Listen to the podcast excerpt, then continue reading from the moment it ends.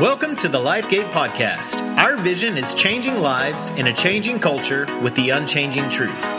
Our prayer is that these weekly messages will inspire you to life change through the principles found in God's Word. Let's join in for this week's message.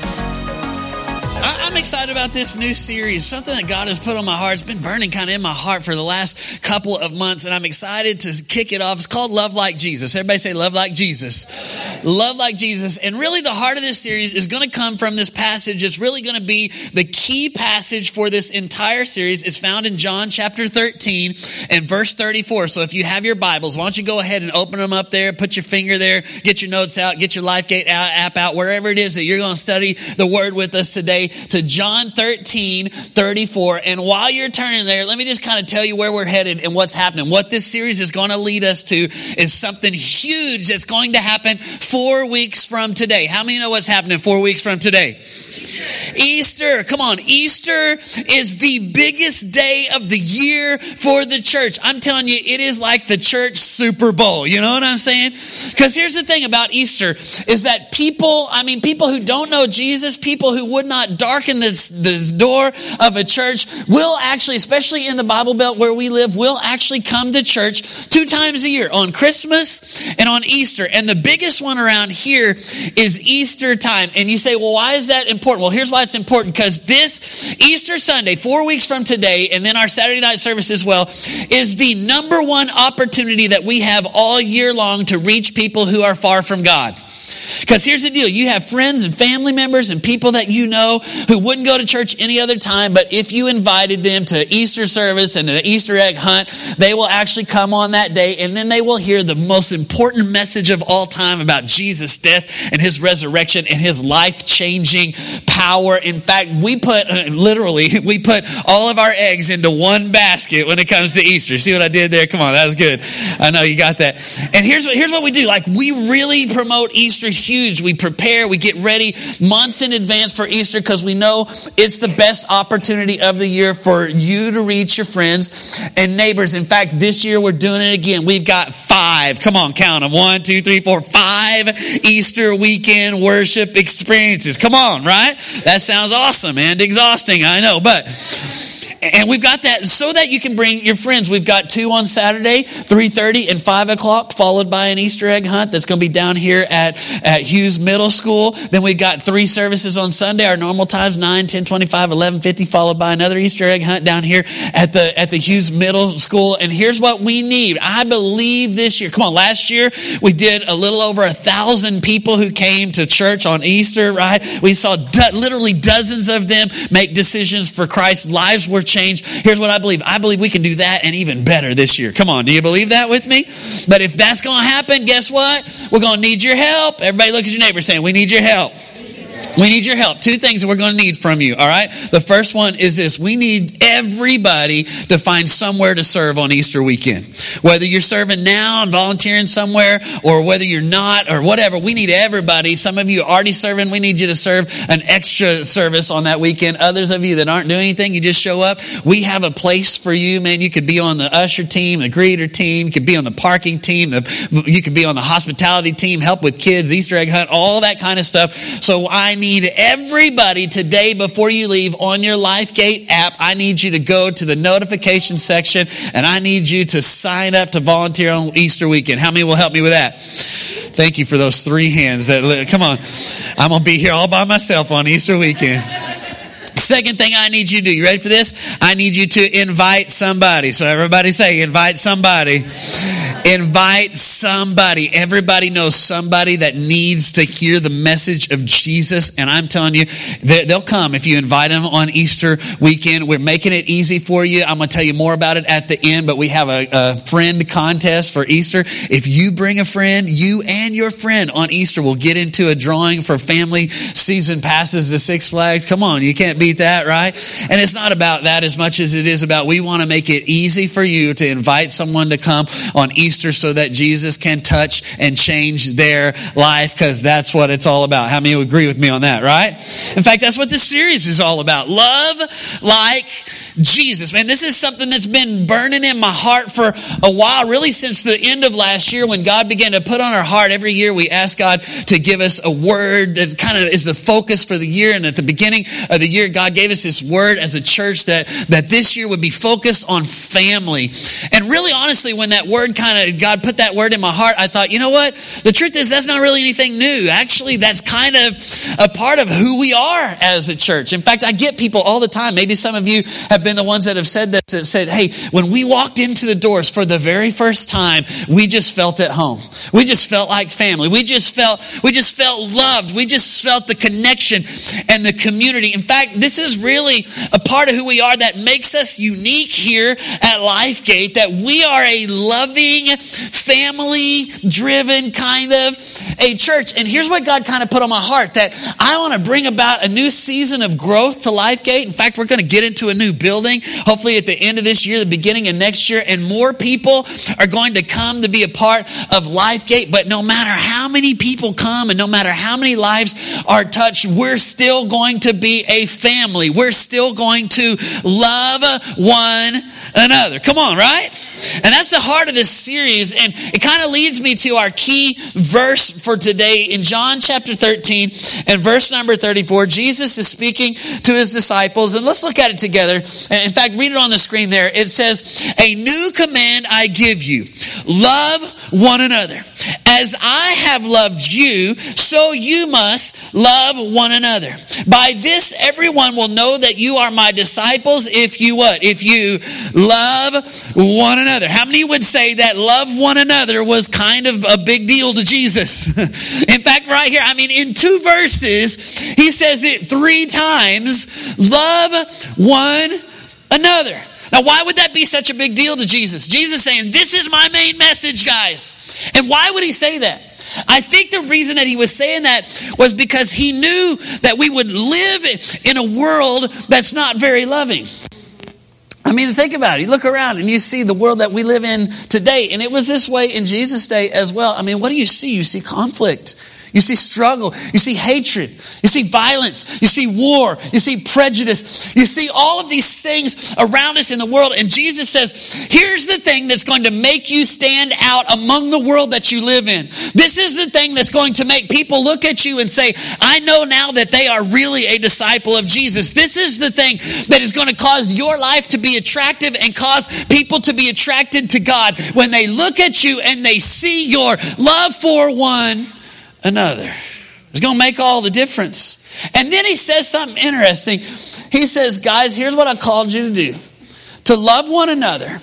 And then he tells us how he wants us to do it. He says, As I have loved you. I want you to love like me. I want you to love like Jesus. I started thinking about this like, how did Jesus love? If this is how we're supposed to love, how did he love? And of course, you've got the Sunday school answer. Jesus, he loved us. He died on the cross and he rose from the grave. And that's important. We're going to talk about that in this series and coming up in Easter. But I started thinking from a little different angle, like in his relationships, in a practical way, like in the people that Jesus, that Jesus did life with, how did he love them?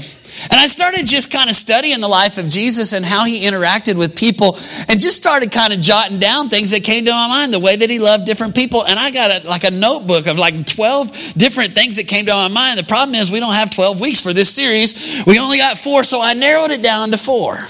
And in this series, what I want us to do is I just want us to see four different ways that Jesus loved us and how he is calling us to love others. We're going to start with the first one, and that is this that Jesus' love is a patient love. So everybody say patient love. Patient love. Now let's do a little survey here, and you got to help me out. I need you to, I need you to participate uh, all through the room today. How many of you would raise your hand and you would say, "I know someone in my life that in order to love them, it requires some patience." Come on, raise your hand. Don't point. I see some of you pointing at people. That ain't good. You're gonna get in trouble, right? We all have them, don't we? We have those people that are kind of like what Rick Warren calls EGR people, extra grace required. Anybody know any of those people? Like, man, just, I'm around them and man, I want to love them, but man, they just try my patience. Come on, maybe some of you know some people like this. Like, I get around them and they're just like the super critical person. They just criticize everything. They don't like the way I'm doing my hair, the clothes I'm wearing, the way I spend my money, the way I raise my kids. Come on, right? You know what I'm saying? Like, I get around them and I want to love them. I know I'm supposed to love them. It's just trying my patience. Come on, right? Or maybe you get some people that are in your life that are like the extra, really extra clingy and needy people. Anybody, you know, any of those kind of people, you know? They're the kind of people that you, you know, you're talking on the phone, everything's good, you hang up, five minutes later, they're calling you back and saying, Are you okay? Are we okay? Did I do something? Come on, anybody know somebody like this? They're the ones that call you and you don't answer and they leave an eight minute long voicemail, right? Those kind of people. Or maybe, maybe some of you, it's like the bossy people. You get those people in your life that, and they don't ask, you want to love them, but like, they don't ask you, they just, they, they tell you, right? And you're like, Ugh. and it's just, it's trying my patience. And we all know people like this that, man, they require a lot of love, a lot of grace, a lot of patience. Maybe it's, you know, for, for some of you parents, maybe it's your toddler, you know, just trying your patience. Maybe it's, maybe it's your teenager, maybe it's your spouse or your boss or your, or your employees, or maybe it's people that you go to school with. You, we're all thinking of somebody in our mind. If you're not thinking of somebody in your mind right now, maybe it's you, you know. We all have them, right? And how does God call us to love people that are hard to love? What does He call us to do? He calls us to love others as He has loved us. And when you study the way that Jesus interacted with people and the love that He gave to others, every single time it was a patient love. In fact, I studied this relationship that Jesus had with a guy who was, I would say, he was probably an EGR kind of a guy. This was a guy who required a lot of patience, a guy named Peter. Come on right? You studied Peter, and Peter was the guy who was constantly speaking before he thought, constantly putting his foot in his mouth, constantly doing stuff that, I mean, that caused a lot of patience to hang around Peter. I mean, I know they didn't have this diagnosis back then, but maybe if we diagnose Peter today, you might say he has ADD. You know what I'm saying? Because he was all over the place. And yet, in all of Peter's faults and failures and all, Jesus loved him. And he was patient with him over and over and over again. In fact, I just thought of three different instances where Jesus was patient with Peter, and I put them in your notes if you want to write them down. There's three things. The first one is this is that Jesus was patient with Peter's faith. Now think about this. I, I, love this story. Here's the disciples. They're out in the they're out in the boat, and Jesus is one that told them to get in the boat. And they get out there, and it starts raining, and then it starts storming. Then they start getting scary, and uh, all of a sudden, somebody comes walking on the water. And who is it? We know it's Jesus walking on the water. And the disciples they're freaking out, and they say, "Man, is, is it a ghost? What is it?" And Jesus says, "No, no, it's just me. Don't be afraid." And then Peter pipes up, and he does what Peter does. Like Peter just just acts on impulse, and he he says, Jesus, if that's you really out there, then let me come out of the boat and walk out there to you. Now let's stop the story for just a second. And first of all, we, we like to give Peter a hard time, but let's give him some props there first, right? I mean, you didn't see the other disciples saying, let me get out of the boat. you wouldn't have seen me saying that. I'd been, hey, this is a good boat. That's bad water. I'm staying in here, you know? And so he had faith. I mean, awesome. Incredible faith. Even to do something that nobody else besides Jesus has ever done. Amazing. But we also know what happens. That Peter has faith, but it's a it's a growing faith that he's learning and growing in faith. And so what happens? He gets out on the water, he starts walking. But then what do we see happen? He gets distracted. He sees the wind, he sees the waves, he sees the things. He takes his eyes off of Jesus, and what happens? He sinks. And isn't this the way many of us are sometimes with our faith? Like we have faith to start off really good, but not faith to finish very good. Come on. We have faith to talk a big talk sometimes, but not necessarily always to walk great walk. We're, we're, we have faith, but sometimes we're not very faithful. Come on. Some of you saying, I don't do that. Okay, well, how many Bible programs have you started and not finished, right? How many times have you said, I'm going to tithe or I'm going to go to church and you start really good at the beginning of the year or whatever, and then you, you falter in your faith. And let's just, let's just be honest and call it what it is. Man, sometimes when we see that in others, the tendency is to get frustrated. I'll just be like, if, if it's okay if I just totally be honest today, sometimes I, as a pastor, I get frustrated with y'all. I do.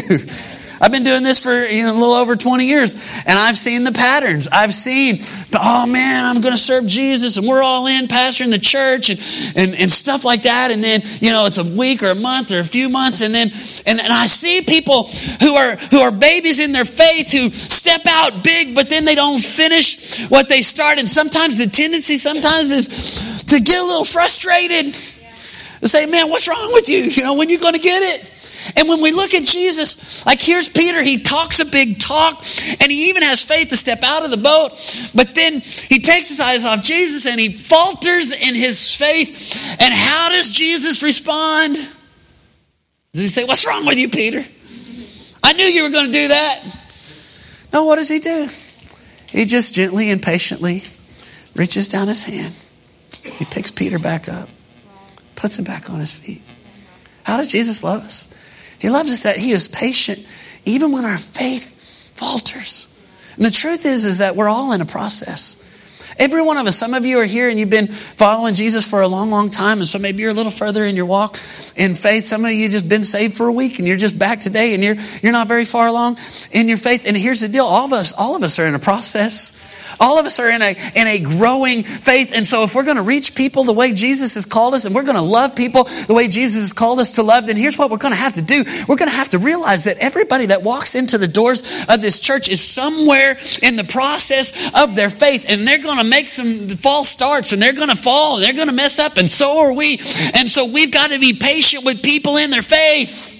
And here's the deal some of you are here today and you're like, man, I'm the one that started strong and I fail and I don't know. And here's what I want you to know Jesus is patient with you. He loves you so much that He even brought you into a family that would love you and walk through it with you. Jesus, his love was patient. He was patient with Peter's faith. Number two, he was patient with, with Peter's fears. I love this story. Jesus is about to go to the cross. He's going to be betrayed. He's going to be beaten. He's going to be, I mean, a brutal death on the cross. And the night before that, he's in the garden and he's, he's praying. And here's what happens. The soldiers come to take Jesus away, to take him to trial. And what does Peter do? Peter does what many of us would have done in that, in that instance. He freaks out. he gets afraid. And what does he do? He grabs his sword and he slices the dude's ear off. I love it. It's like, this is like the Star Wars of the Bible. I'm telling you. It's like Peter's fear leads him to the dark side. He grabs his saber and he slices the dude's ear off. And how does Jesus respond?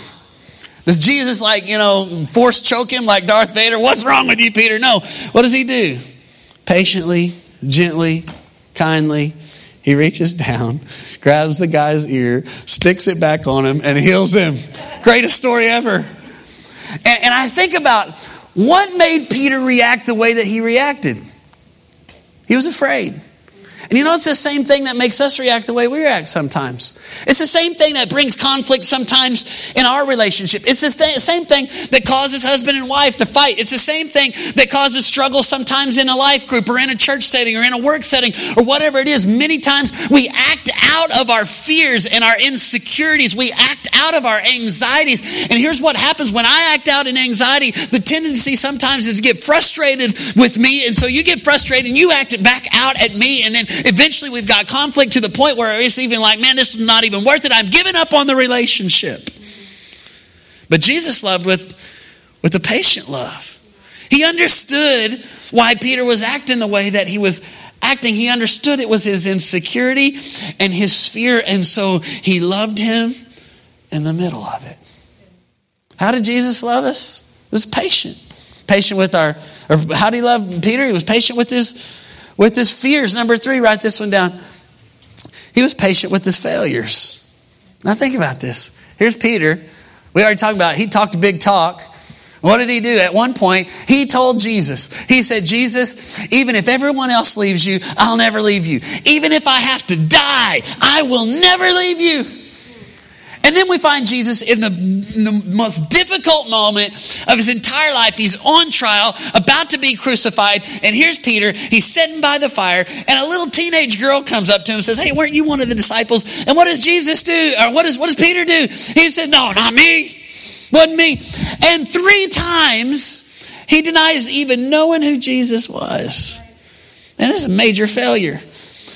But it wasn't just a failure, like it was a betrayal. It was personal. And some of you, man, that's that's you here today, and you hear me talking about loving others, and you're like, but you don't know what they did. They failed me. And it wasn't, man, it, it was someone who had told me they was going to love me and then they stopped loving me. It was someone who had said that they were my friend, but then they did something behind my back that, man, this, it's personal. How can I be patient with them? How can I, how can I love them when I know what they did to me? And yet, how did Jesus love Peter? Like you can you can read the rest of the story and you see after Jesus went to the cross and after he rose again on the third day, there he is and, Mar- and Mary comes to the tomb and she sees Jesus. And what does Jesus say to her? Jesus says, first of all, he says, "I'm here, I'm alive." But then he says, "This is what I want you to do: go and tell the disciples." And Peter. It's interesting that he says it that way. He doesn't just say, go tell the disciples. He singles out, I want you to make sure and find Peter and tell Peter that I'm alive. What is he doing? He is saying, I know what Peter did, but I want him to know that I'm patient with him and I still love him anyway. Even after that, Peter goes back to what he knows. He's like, man, I ain't good at this disciple thing. I'm going to go back to being a fisherman. So he goes back and he's fishing. And Jesus goes and seeks him out personally finds him, calls him in. They have breakfast together, and just like just like Peter denied Jesus three times, three different times Jesus reinstates Peter into the plan that he had for him. Three different times. What was he doing? He was saying, Peter, I know you blew it, but I love you anyway. I'm making allowances for your failures. I'm patient with with the failures of your life because I love you. And it was so powerful in Peter's life that he would actually later write two books in the New Testament. And in one of those books, he would speak about what he learned about God's patience. Look in 2 Peter 3 and verse 9. Peter says this The Lord is not slow in doing what he promised, the way some people understand slowness, but God is being what? Is being patient with you. He does not want anyone to be lost, but he wants all people to change their hearts and lives. Here's what Peter's doing. Peter's going, Hey, this is what I learned in my relationship with Jesus. If anybody needed some patience in order to, in order to love, it was me. But here's the way that Jesus loved me. He was patient. And here's what you need to know that God is patient with you. And Jesus says, The way I have loved you, love others. Love like Jesus. So let's flip the script a minute. What does that look like? Like if we're going to love others the way Jesus loved Peter and the way Jesus loved us, then how are we going to do it? We're going to have to learn to be patient with others. In fact, this is what this is what Paul talked about. We we studied this passage a couple of weeks ago in 1 Corinthians 13. Look what he says about love. Love is what? Love is patient and kind. In case that wasn't clear enough for you, I just studied it in a few other versions, uh, translations of the Bible. And the God's Word translation says, Love never stops being patient. In the message, it says, Love puts up with anything. In the New Century Version, it says, Love patiently accepts all things. Here's what Paul is saying Hey, sometimes you got to put up with some stuff to love people. Sometimes you got to make allowances for people in order to love them. Sometimes they're getting on your nerves and they're trying your patience, but you love them anyway. Sometimes you want to give up on them, but you give them another chance anyway because this is how Jesus loved us and this is what love does. Amen. So, how do we live this out practically in our lives? Three things, write them down. Number one, if I'm going to love with a patient love the way Jesus loves, then this is what I'm going to have to do. I'm going to have to begin by seeing potential in everyone. See, this is what patient love really does. Patient love says, You're worth waiting on. Patient love looks at others and says, I know you might not be there yet. I know you might just be barely growing in your faith. I know you might be struggling with some fears and some insecurities. I know you might be down and out in your failure, but I see the potential in you and I am willing to walk with you even if you are walking slowly. That's what patient love does. Patient love understands that everybody's in the process, but everybody has potential. See, if we're going to love people the way Jesus loves, here's what we're going to have to start by doing is seeing people the way he sees them. You know what he sees when he looks at you? He sees potential. Not just who you are, but who you can be. You know what he sees when he looks at others? He sees potential. Not just who they are, but who they can be with his spirit working in their lives. And so if we're going to love people the way Jesus loves, we got to start seeing them the way Jesus sees them. We got to start seeing potential in them. In fact, I like the way John Maxwell says it. He says we ought to paint an imaginary 10 on everybody's forehead. We ought to see that, that everyone is a 10 in some way. The potential in them. And you know, you think about it honestly, most people probably wouldn't have put a 10 on Peter's forehead. Like he was a reject. Really, I mean, you really get into it and study it. The reason that he was a fisherman was he had already been rejected by other rabbis to follow them. And so Jesus comes along and he sees what everyone else saw a four or a five or a six, and he sees a 10 on his forehead. And he realizes that, hey, it may take a while, but this guy is going to be powerful in my kingdom because I see the potential in him. And aren't you glad he did? I mean, think about it. Peter goes on to be one of the greatest apostles ever. On the day of Pentecost, stands up, 3,000 people are saved as he preaches. He goes on to read, to write first and second Peter. He goes on to be the guy that, that God works through to actually bring the gospel to the Gentiles. I'm telling you, if you're not a Jew here today, the reason you can know Jesus is because the way God worked through Peter. Aren't you glad that God saw potential in him when nobody else did? And the truth is, if we're going to love like Jesus, we got to start putting tens on everybody's forehead. We got to start realizing, man, I may not, they may not be it yet, but they're in the process. They may even be early in the process, but I'm going to see potential in them and I'm going to love them the way Jesus has loved me. This is what we want to do at LifeGate. This is the reason we have LifeTrack. LifeTrack is all about that. It's all about saying, hey, there's potential in you, and God has put gifts and talents in your life. We want to help you to discover them because we think you're a 10. See the potential. Number two, here's what we're going to have to do we're going to have to show mercy. Here's what patient love does patient love is merciful when it would be easier to give judgment. And the truth is, really, let's get down to it, guys. We have really two different, when, when it comes down to it, we have two different standards the way we judge others and the way we judge ourselves. Come on, right? And we tend to be very harsh on others and very merciful towards ourselves. We tend to judge others based on their actions and base our and, and base our own judgments on ourselves based upon our intentions. But here's what here's what patient love does. Patient love flips it on its, on its head. Patient love says, Hey, I'm going to be hard on myself and I'm going to be easy on others. Patient love says, Man, I'm going to look at myself and I'm going to judge myself on what I did, not just what I meant to do, but I'm going to look at others and I'm going to give them the benefit of the doubt. I'm going to show mercy and grace towards others because that's what God did towards me. And you say, Pastor, that's just too hard. I don't know if I can do that. And man, you don't know what they have done. You don't know what they have said. You don't know how the things have happened in my life and what, and how do I give them mercy? Here's how you do it you remember the mercy that has been shown to you. Simple as that. It's the whole reason we partake in communion like we did this morning.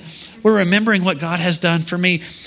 And here's how I can forgive others and show patient love to others as I remember what God has done for me. And if He did it for me, then He's called me to do it for others. I'm going to have to see potential. I'm going to have to show mercy. Number three, I'm going to have to seek God's help. Because here's the deal, guys this stuff ain't easy. It doesn't come naturally. Naturally, we tend to be harsh, critical. We tend to give up on people who have messed up. Man, I'll give you a chance, I'll give you two chances, but three strikes and you're out. That's our natural inclination. But let me tell you something as followers of Christ, we're not called to live by our nature, we're called to live by the Spirit. And the truth is, naturally, you, you can't give God's love. But through the Spirit working in our life, you can, you can supernaturally love the way that Jesus has loved you. This is what Paul was talking about in this famous passage of Scripture in Galatians, in Galatians chapter 5, in verse number, in verse number 22, uh, 19 through 22. He's talking about the difference between living by the flesh and living by the Spirit. And look what he says. The acts of the flesh are obvious. There's sexual immorality and impurity and debauchery and idolatry and witchcraft and hatred and discord and jealousy and fits of rage and selfish ambition and dissensions and factions and envy and drunkenness and orgies and the like. And I warn you, as I did before, that those who live like this will not inherit the kingdom of God. But then look what he says in verse 22. But the fruit of the what? Of the Spirit is love, joy, peace. What is, what is this word? Patience, kindness, goodness, faithfulness, gentleness, and self control. This is what Paul is saying. Hey, on our own, naturally, here's what we're going to produce. We're going to produce jealousy and discord and anger and strife and hatred and, and all kinds of violence and divisions and factions and problems in our relationships if we're living by our flesh, by what is natural to us. But when we decide, hey, I'm going to live by the Spirit, I'm not going to go by what what's natural. I'm going to live by the Spirit of God in me. Then what does that produce? It produces love. It produces joy. It produces peace and kindness and patience and goodness and gentleness and self control. All things that will make a difference in our relationships, but it only comes when the Spirit of God is flowing through us. Pastor, why are you getting so passionate? I'm telling you, because this makes the difference. I look around in a world I see it's filled with hatred, a world that's filled with all kinds of violence and hurt. I look around in a church setting and I even see people as Christians who get angry with one another and backbite and gossip and all this stuff that flows from our own human nature. But when we look at how Jesus loved us, we got to go, man, he's been so patient. It's so kind to me. How can I not be patient and kind with others? Those that have hurt me. Those who are just getting on my nerves. Those who start off strong and they falter, and I get tired of that. Those who have fears and insecurities. God was patient with all those things for me. Now, in turn, I'll be patient with others. I'm going to see potential in people. I'm going to see them the way Jesus sees them. I'm going to show them the mercy that Jesus showed to me. And with God's help, we're going to love like Jesus.